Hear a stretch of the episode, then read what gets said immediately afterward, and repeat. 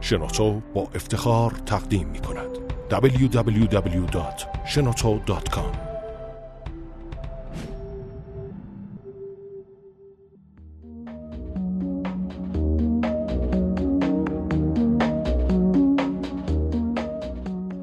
تا کجا به پای همسرمان بنشینیم؟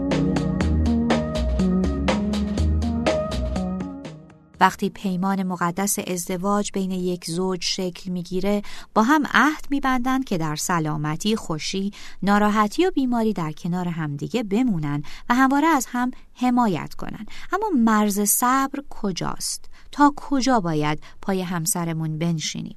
یکی از دشوارترین سوالاتی که در یک زندگی زناشویی مطرحه همین مرز صبر و به پای همسر نشستنه بیماری، فقر، اعتیاد، اختلاف نظر و سلیقه، مشکلات زناشویی، اختلاف با خانواده همسر، بیکاری، خیانت، فرزنددار نشدن و مشکلاتی از این دست هر یک به تنهایی می‌تونه یک زندگی رو از هم بپاشه.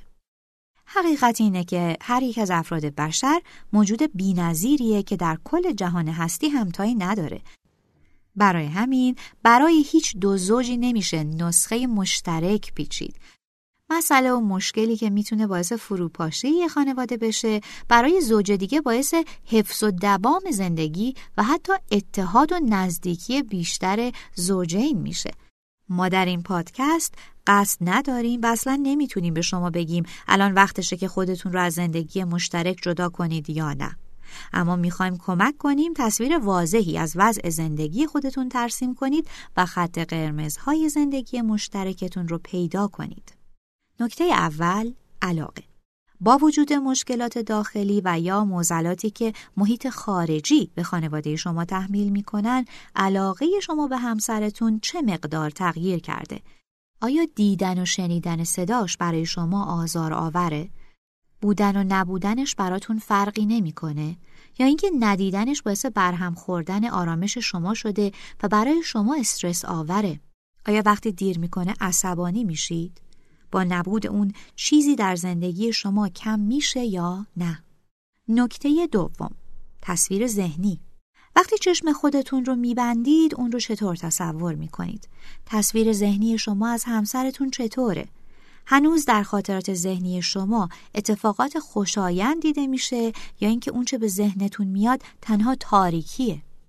نکته سوم در نظر گرفتن آینده اگر فردا صبح متوجه بشید که همسرتون در زندگیتون نیست برای آینده چه برنامه ای دارید؟ اگر همسرتون از زندگی شما حذف شه چه تغییراتی در زندگیتون اعمال میشه؟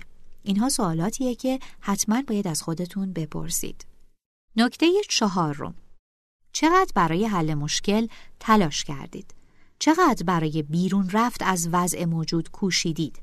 چه راههایی به کار بردید؟ با چه کسایی مشورت کردید؟ چند بار شکست خوردید؟ نکته پنجم وضعیت مجردی زمانی که ازدواج نکرده بودید وضع زندگیتون چطور بود؟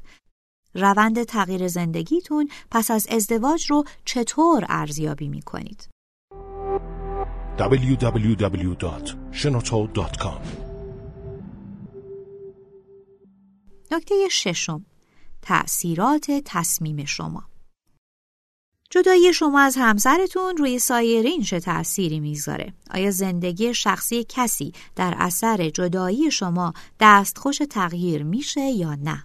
نکته هفتم نظر طرف مقابل آیا همسرتون برای حفظ و نگهداری زندگی مشترک علاقه ای داره؟ برای بهبود وضع موجود چه کارهایی کرده؟ نکته هشتم احساستون چیه؟ در قبال این جدایی چه حسی پیدا می کنید؟ آیا ناراحتی و عذاب وجدانی احساس می کنید یا احساس به دست آوردن استقلال و آزادی خواهید کرد؟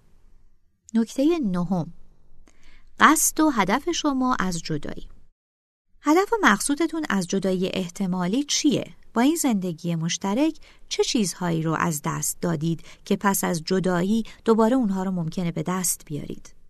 تصمیم گیری در چنین مواردی بسیار بسیار دشواره و بعضا به ساعتها مشاوره با متخصصان مجرب نیازمنده. در شرایط عصبانیت تصمیم نگیرید. به چرایی هایی که در موردشون باتون صحبت کردیم خوب فکر کنید.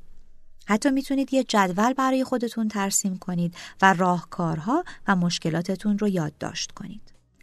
این کار شاید بتونه به تصمیم گیری شما کمک کنه.